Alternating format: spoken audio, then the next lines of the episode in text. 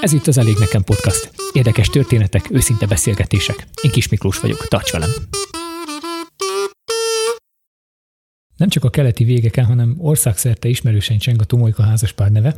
Számtalan felvétel, beszámoló, kisfilm, kiadvány, és most már könyv is az ő kezük munkáját dicséri. Tomolyka tündő velem szemben, aki most egy olyan helyzetben van, ami talán nem is, vagy minden esetre ritkán történik meg vele. Most nem ő kérdez, hanem őt fogom kérdezni. Hogy vagy Tünde, hogy érzed magad a mikrofonnak ezen az oldalán? Köszönöm szépen kérdésed, Miki. Hát elég kényelmetlenül be kell, hogy valljam. Annak ellenére, hogy ez egy nagyon pofásan berendezett és szerintem nagyon profi podcast stúdió, úgyhogy ez abszolút téged dicsér, de én kényelmetlenül érzem magam, megmondom őszintén, mert hogy a mikrofon ez nagyon az én irányomban áll, úgyhogy most akkor meglátjuk, hogy hogy folytatjuk tovább. Hány éve is forgattok Bécivel férjeddel?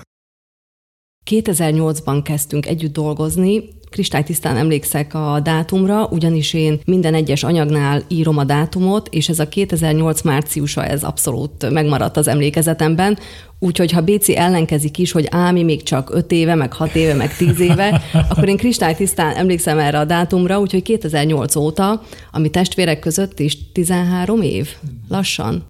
Hát az igen, az jó kis, jó kis tapasztalat. Mesélj magatokról, kezdetekről, hogy indult ez az egész, honnan jöttök, be is mutathatod magadat, magatokat.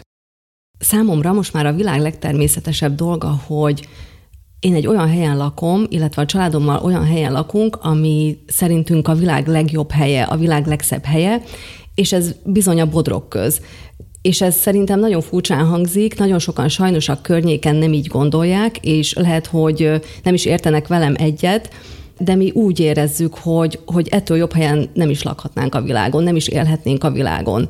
Mind a ketten bodrogközi születésűek vagyunk, bodrogköziek vagyunk, én Pójányból származom, Béci Leleszről, és természetesen fiatal koromban, tinédzser koromban a lehető legunalmasabb helyen laktam, ahol csak lakhatott egy tinédzser, Ráadásul egy falunak a nagyon csendes utcájának a végében, úgyhogy ez a, egy tinédzser számára szerintem nem a leglukratívabb hely, viszont én egy nagy kalandozás után ugyanoda kanyarodtam vissza, és most a szülőházamnak a szomszédságában élek, tehát oda költöztünk, ott építettünk, és 20 év elteltével ez a világ legszebb és legjobb helye. Uh-huh. És mi kellett hozzá, hogy ezt így gondold?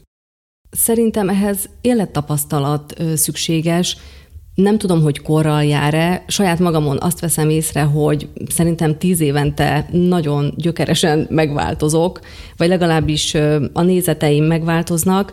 Én szerintem biztos így van ezzel minden ember, de élettapasztalat, mm, el kellett szerintem utazni külföldre, sőt nagyvárosba, mert ugye fiatalon az ember csak is nyüzsgő nagyvárosba szeretne élni, a csendes falu az egyáltalán nem egy kedvező környezet a számára.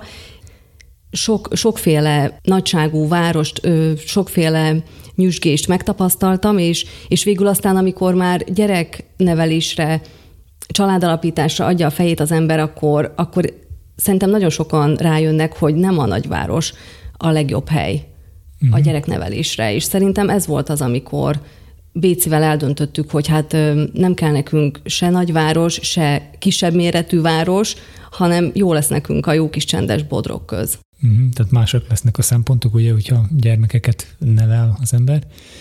És hogy született meg az a döntés, hogy, hogy külföldre menjél, vagy menjetek?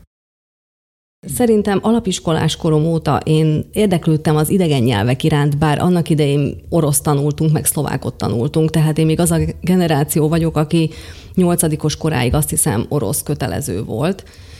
De már előtte, amikor megtudtam, hogy az orosz szakos tanítónénink német szakos is, akkor én már külön órákat szerettem volna, és egy évig tudom, hogy tanultam vele németet, aztán megtudtam, hogy Király Helmecen van egy angol szakos, tanítónéni, ő hozzájártam külön órákra, tehát ez annak idején ez, ha visszagondolok, ez, ez ilyen nagyon merész dolog volt, vagy legalábbis nem volt szokványos.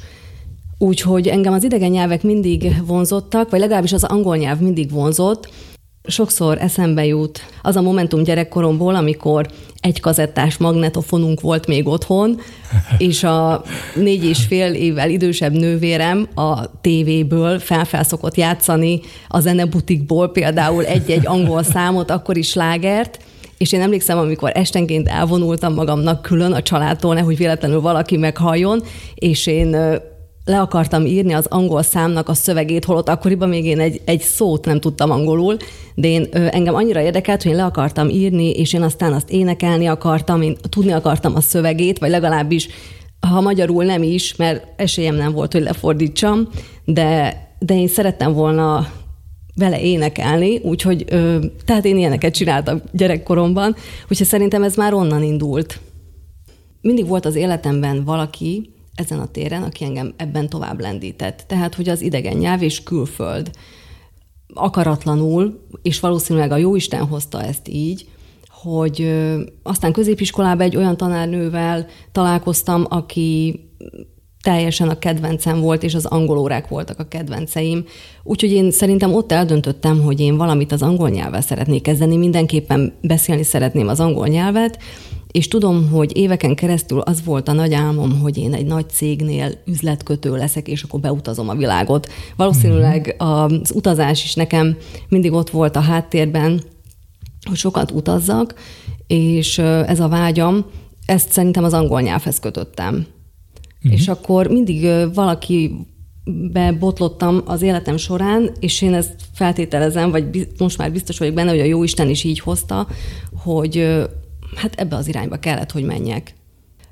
Tehát ilyen 25 évvel ezelőtt, amikor még egyáltalán nem volt természetes, hogy Nyugat-Európába utazzunk, illetve utazhattunk, de Pozsonyba kellett felutazni vízumért, ott sorba kellett állni, tehát egyáltalán nem volt ilyen szabad világ, és a környezetemben mindenki csak lebeszélt arról, hogy külföldre utazzak. Ugye a sajtóban általában azokban az években csak arról volt szó, hogy arról lehetett olvasni, hogy ha a lányok kimennek külföldre, akkor elkobozzák tőlük az útlevelüket, és, a, és majd nem engedik őket haza, meg tehát, hogy csak is, a, csak is valamilyen katasztrófával végződhet egy ilyen utazás, tehát annak idején ez volt berögződve, úgy általában főleg a szülőknek a fejébe, és ennek ellenére én, e, engem nem lehetett megkötni, és én elmentem gyerekekre vigyázni még.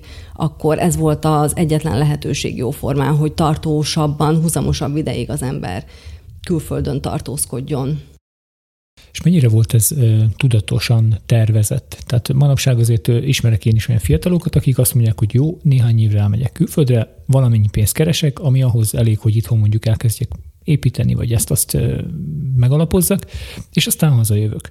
Benned volt akkor valami ilyen előrelátás, vagy inkább csak az volt, hogy tanuljam a nyelvet?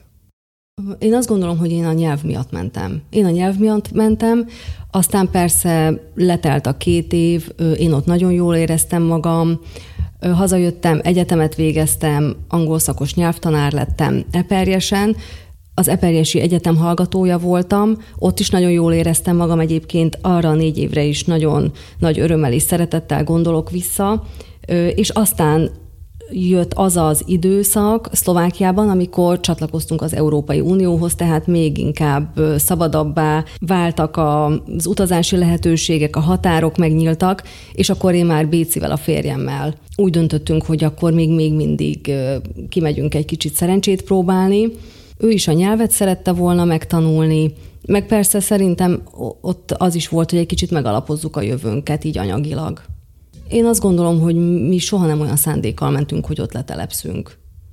Lehet, hogyha a sors úgy hozta volna, vagy a Jóisten azt akarta volna, hogy, hogy ott maradjunk, akkor biztosan találtunk volna egy olyan munkát, ami miatt érdemes ott maradni, de, de ez nem történt meg. De mi vágytunk szerintem mindig haza.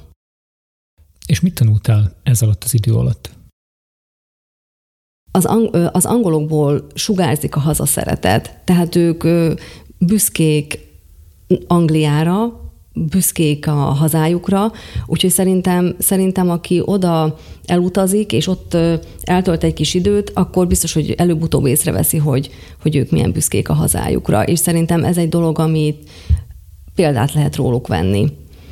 Aztán nagyon sok mindent megtapasztaltam azok alatt az évek alatt, ugye én 18 éves korom után mentem ki Angliába, és aztán éveken keresztül vagy ott tartózkodtam, vagy vissza-vissza jártunk hosszabb időkre.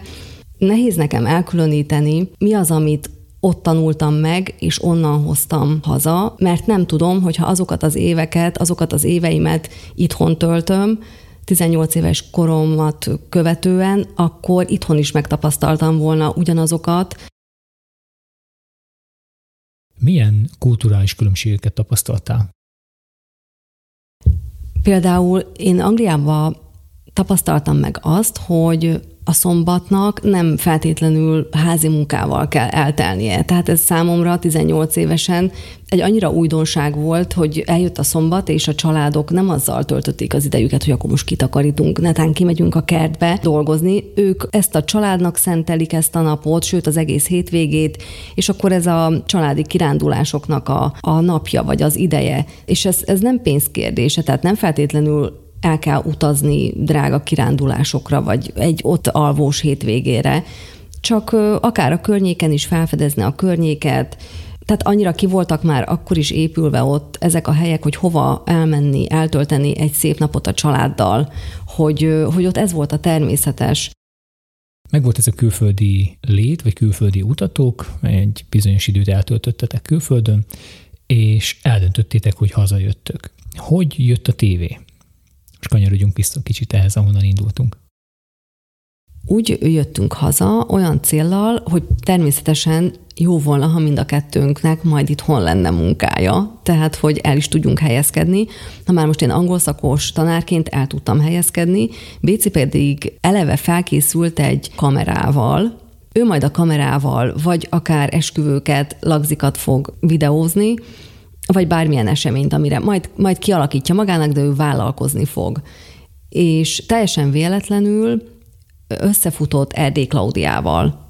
De megint csak szerintem biztos, hogy nem a véletlen műve volt, hanem itt megint csak a jóisten munkálkodása. Béci korábban is a Leleszpressben dolgozott, Kopaszöcsi bácsiéknál a nyomdában, tördelő volt évekig, és, és megint, ahogy hazajöttünk Angliából, biztos vagyok benne, már nagyon régen történt, de szerintem biztos megint bedolgozott neki. Tehát a lényeg az, hogy a Leleszpressben találkozott Béci Klaudiával, és mit áld Isten, Klaudiának operatőre volt szüksége, mert hogy Klaudia már egy ideje a tévéknek dolgozott.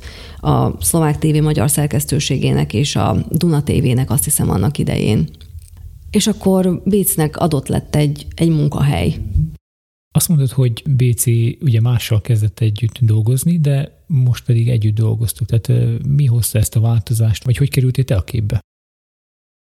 Öt év, ha jól emlékszem, öt év közös munka után Claudia a Duna televízióba kezdett el dolgozni, tehát ő felköltözött Budapestre, és, és egy állandó állást kapott belső munkatársként a Duna tévében, úgyhogy ekkor Béci munkatárs nélkül maradt. Tehát az a tudósítói páros, ami a Bodrogközből Ungvidékről tudósítani szokott, hát ő most egyedül maradt, és végül is operatőrként nem tudta volna tovább folytatni ezt a munkát. Én éppen gyesen voltam, a nagyobbik fiunk ilyen másfél éves volt, és akkor hát próbáljuk meg akkor együtt és akkor én elkezdtem, elkezdtem szerkesztőként mellette bolytárkodni. és azóta is nagyon jól működik ez a páros, hiszen számos képanyag, meg hanganyag az, ami, amiről felismerhető, hogy, hogy ezt ti készítettétek. Tehát most már azért egyre többektől hallom azt, hogy elég ránézni, nem is kell olvasni, hogy ki szerkesztette, tudják, hogy ez a ti anyagotok és ez a ti alkotásotok, és szerintem ez nagyon jó. Mindig kíváncsi vagyok arra, hogy hogy szemlélik a nézők a mi munkánkat, ugyanis hozzám nagyon kevés visszajelzés jut el, és én olyan kíváncsi volnék, tehát ezt örömmel hallom, de tényleg nem, nem tudok visszajelzéseket, tehát nem tudom, hogy minket hogy ítélnek meg, vagy a munkánkat hogy ítélik meg a nézők. Érdekes, hogy ezt mondod, pont erre akartam rákérdezni, hogy mikor szembesültél azzal, hogy, hogy annak, amit csináltok, annak lehet egy társadalomformáló vagy egy szemléletformáló hozadéka? Nem, nem tudom, hogy a nézők hogy ítélik meg, hogy milyen témákat dolgozunk mi fel, vagy tehát, hogy ők kategorizálják-e, vagy jónak látják-e. Én azt, én azt veszem észre, hogy engem biztos, hogy formál, illetve nem tudom, hogy tudatosan választok-e olyan témákat, amik nekem testhez állóak, vagy pedig már eleve, tehát hogy közösen formáljuk egymást. A munka formál engem, vagy én is formálom bizonyos irányba a munkát. Gondolok itt arra, hogy például a politikai témák azért nekem annyira nem testhez állóak, és ezért is örülök, hogy itt a bodrok közben azért, azért távol vagyunk a nagy politikától, mert hogy én magamat nem is tudnám elképzelni egy parlamenti tudósítónak például. Na, természetesen jó lenne, hogyha akkor politikai tudományokban is jártas lenne az ember, stb. De hogy engem kimondottan a, a fejlődés, a vidék fejlődése, a bodrok közben első fecskék bármilyen téren is, mert ugye tudjuk, hogy azért elég peremvidéken élünk, és gazdaságilag, már ezt annyiszor hallottuk, elmaradott vidék vagyunk, Úgyhogy bármilyen első fecske itt megmozdul, akkor én annak nagyon tudok örülni, de nem csak azért, mert hogy hú, a szerkesztőséget ez érdekelni fogja, hanem én ezt, ennek tiszta szívből örülök, és én, én tiszta szívből megyek ezekre a helyszínekre forgatni, vagy ezekhez a családokhoz forgatni. Én tiszta szívből beszeretném őket mutatni, már csak azért is, hogy ők, ők példák. Ők példaként állnak a közösség előtt, és őróluk kell, hogy tudjanak, mert hát ha mások is kedvet kapnak hozzá. Mm, és biztos vagyok benne, hogy, hogy van is ilyen, hogy annak a hatására, hogy megismertek egy jó élettörténetet, egy jó döntést, egy jó utat, felbátorodtak, és esetleg mások is meghoztak egy ilyen döntést, hogy valamibe belevágnak. Végül is ez a podcast is erről szólna, hogy másokat is biztassunk és erősítsünk. Mit szeretsz ebben a vidékben? Mm. Tehát nagyon szeretem a természetet itt a bodrok közben, és lehet, hogy ezt is a Angliában tanultam meg, hogy az angolok azok állandóan járnak túrázni, ők ne, nem is értettem sokszor 18 évesen, hogy hú, hát ők most erre a helyre járnak ki, de milyen rengetegen, és gyalogolnak és sétálnak, de, de most már megértem őket, tehát hogy egyáltalán nem kell messzire utazni ahhoz, hogy, mm. hogy az ember egy szép sétát tegyen, vagy egy, egy jó kis gyaloglást a friss levegőn. Tehát a legfontosabb számomra a friss levegő, ki tudunk menni a természetbe, nem kell sokat utazni ahhoz, hogy vagy elutazzunk ahhoz, hogy, hogy jól érezzük magunkat kint a, a friss levegőn. Tehát, hogy itt, szerintem itt egyszerű az élet. Nem szeretem a bonyolult dolgokat, és itt mindig mondjuk Bécivel, hogy milyen jó, hogy nincsen például forgalmi dugó. Tehát, hogyha ha nekem a házunktól Királyhámecre 5 per, Királyhámec 5 percre van autóval, akkor az tényleg 5 perc, tehát ott nem kell rászámolni például egy fél órát, mert dugóban fogunk ácsorogni.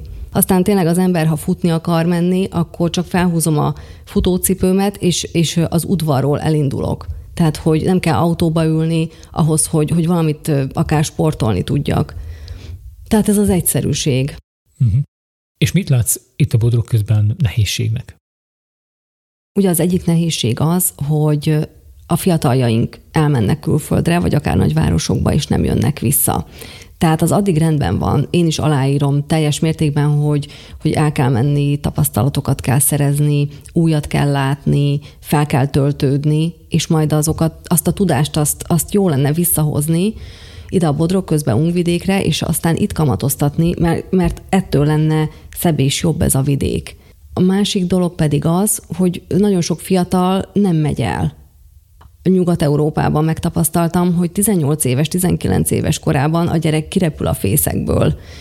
Mondjuk azt annak idején túlzásnak véltem, hogy hogy képesek akár 18 évesen tessék, menjél, diák kölcsönt vegyél fel, és abból boldoguljál. Tehát ugye ez egy közép-európai gondolkodású embernek ez furcsa, Természetesen már begyűrűzött ez hozzánk is, de ez még 25 évvel ezelőtt annyira nem volt a vidékeinken természetes, de, de nagyon helyes, hogy a, a gyerekek, a fiatalok nagyon korán igyekeznek talpra állni. Uh-huh. És talán ez hiányzik. Azok viszont, akik itthon maradnak, akkor talán hiányzik ez a, a korai önállóság. Uh-huh. Ha jól értem, akkor gyökerekről és szárnyakról beszélsz, és jó, hogyha mind a kettőt meg tudjuk adni a gyerekeknek és a fiataloknak. Ha csak az egyik van, az nem biztos, hogy, hogy az úgy egész tud lenni. Így van. Mit lát ebből egy mai fiatal? Talán a szülőknek és a, az iskoláknak volna az a feladatuk, hogy a gyerekeket eleve úgy nevelni, hogy szülőföld szeretetre. Én azt gondolom, hogy talán ez hiányzik a, az emberekből vagy a családokból. Tisztelet a kivételnek, biztos, hogy vannak nagyon sokan, akik erre tudatosan odafigyelnek, de azt gondolom, hogy azok gondolják azt, hogy csak is nekem egy nagyvárosban volna jó élni, csak is külföldön, akik talán nem ismerik kellőképpen a szülőföldjüket, és nem látják benne a lehetőségeket. Mert ahhoz, hogy én lássam benne a lehetőséget, azt szerintem akkor meg kell jól ismerni, vagy, vagy legalábbis valamilyen szinten ismerni kell. És ö, ha én visszagondolok, 15 évesen természetesen nem biztos, hogy sok mindent tudtam én se a bodrok közről. Hogy egy, egy 15 éves, 18 éves mennyit lát belőle, nem tudom, de mondjuk így a munkánk kapcsán mondhatom, hogy nekünk talán könnyű az átlagos bodrok közinél egy picit jobban ismerjük a bodrok közt, mivel hogy nagyon sok helyen megfordulunk benne, nagyon sok újdonságot látunk, nagyon sok fejlődést látunk, de azt, azt lehet, hogy akinek nem ez a szakmája, mint a miénk, hogy újságírók vagyunk és sok helyen megfordulunk, nem biztos, hogy látja még akár a felnőtt sem. Ezt abból gondolom, hogy néha beszélek olyanokkal, akik akik rácsodálkoznak arra, ha én szeretettel beszélek a bodrok közről, Aha. és hogy hogy sajnálom azt, hangot szoktam adni annak a véleményemnek, hogy, hogy mennyire sajnálom azt, hogy a fiatalok elmennek, és nem jönnek vissza. És erre úgy rám csodálkoznak, hogy de most mondd meg nekem ugyan mit csinálna itt. És én szerintem annyi lehetőség van ebben a bodrok közben, vagy ezen a vidéken. Mindig azt mondom, hogy valaki elmegy Pozsonyba grafikusnak, akkor ott ő egy, egy a sok közül de, de például itt valamit jól csinálni, az, az szerintem talán, talán sokkal fontosabb, vagy sokkal értékelhetőbb, vagy sokkal nagyobb súlya van annak. Van kedvenc riportotok vagy helyszínetek? Egyébként sokszor eszembe jut, hogy engem a jóisten a tenyerén hordoz. Már ha ennél a témánál vagyunk, akkor itt is konkrétan ez jut az eszembe, mert van olyan mázlim, vagy szeret engem annyira a jóisten, hogy, hogy a munkám is a hobbim, vagy legalábbis azzá vált. Nem tudtam én tudatosan, hogy én majd szerkesztő riporter leszek persze, de igyekszek szeretettel csinálni azt, amit csinálok, és, és hál' Istennek ez egy olyan munka, amit lehet nagy-nagy szeretettel végezni, és mi Bécivel nagyon szeretjük a munkánkat. És akkor úgy érzem, hogy meg is válogathatom a témákat, amiket forgatunk van, amikor nem lehet megválogatni, tehát van olyan, hogy nem testhez álló egy-egy ilyen autókkal kapcsolatos, vagy ilyen technikai beállítottságú téma, az nem feltétlenül nekem ö, testhez álló, de akkor abban Béci olyan lelkes, hogy egyszerűen kénytelen vagyok én is ráállni, és akkor persze természetesen megyünk forgatni olyan témákat is, azt hiszem, hogy tudatosan keresem azokat a témákat, amik előre viszik, a, ha bemutatjuk őket, akkor előre viszik az emberek gondolkodását, vagy ahogy már mondtam korábban is jó példával állnak elől, és megint csak a jóisten gondoskodása, hogy olyan szerkesztőségeknek tudunk dolgozni, akik hál' Istennek még az értékekre kíváncsiak. Tehát akár a magyarság, akár a család, akár a hit, tényleg vannak médiumok, akiknek ez már nem érték. De nekünk van szerencsénk olyan szerkesztőségekhez, ahol hál' Istennek ezek az értékek fontosak. És ugye itt a Bodrog közben Hungvidéken is ezeket a témákat keresem, és hál' Istennek még megtaláljuk őket mindig. Mm. És jó sok van belőlük. És most egy kicsit másabb jellegű kérdés, hogy milyen jövőt álmodsz magatoknak? Ugye rengeteg mindent megtapasztaltatok, nagyon sok szemlélettel találkoztuk a munkátok során is. Ebből nyilván beépül sok minden a ti életetekbe is, ahogy mondtad is, hogy te is formálod a munkádat, de a munkád is formál téged. Milyen az a jövő, amit magatoknak itt megálmodsz? Úgy irigykedve szoktam nézni azokra, akiknek vannak terveik, akik tudják, hogy öt év múlva már hol látják magukat, tíz év múlva hol látják magukat. Kicsit nekem ez ilyen marketinges szöveg, vagy nem akarok senkit megsérteni, de egyébként én nem szeretek tervezgetni, holott tudom, hogy nem lehet egyik napról a másikra élni. Én, hogyha a jövőnket nézem, akkor én, én nem akarok semmi többet annál, ami most van A legfontosabb számomra, hogy a gyerekek, ha majd kirepülnek, akkor mindig örömmel jöjjenek haza. Hogy ők mindig úgy érezzék, hogy otthon vannak, hozzá, haza mindig haza lehet jönni. Tehát nekem, nekem úgy ez, ez a legfontosabb. Én, én annak fogok örülni, ha mi Bécivel együtt megöregszünk, és mi együtt ugyanúgy fogjuk tovább csinálni azokat a dolgokat, amiket eddig is szerettünk. Tehát, hogy, hogy együtt szeretetben kimehessünk sétálni, egy-egy kirándulásra elmehessünk. Én azt gondolom, hogy nekem ettől nem kell több. Miből merítesz erőt? Mit csinálsz akkor, amikor nem dolgozol? Én nagyon szeretem a gyógynövényeket, és én nagyon szeretek a gyógynövényekkel foglalkozni, illetve szerintem ez onnan ered, hogy nekem mondhatom, hogy a legfontosabb az életben szerintem az egészség. És az egészséggel foglalkozni kell, illetve hát oda kell magunkra figyelni, nem potyan csak úgy sült galambként az ölünkbe vagy a szánkba, úgyhogy hogy elkerüljük akár a gyerekeknél a sok gyógyszert, amikor gyerekkorukban, kiskorukban betegesekek voltak, mint akár már egy kicsit később. Igyekeztem a gyógynövények hatásába, gyógyító hatásába beleásni magam. Úgyhogy ez egy nagy szerelmem, hogy így mondjam.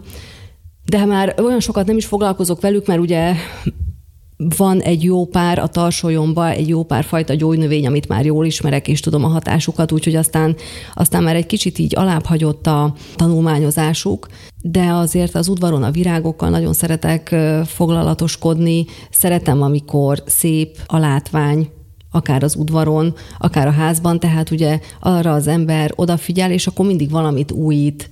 Azt hiszem egy kis kreativitás ilyen szempontból, ami feltölt engem, és hát a másik dolog pedig a mozgás. Én azt gondolom, hogy az nagyon fontos, otthon is mindig hangsúlyozom gyerekeknek, férjemnek, Bécinek, hogy, hogy egyszerűen, ha nincs egészség, akkor nincs semmi. Tehát azért én a, az életünkben az első helyre az egészséget teszem.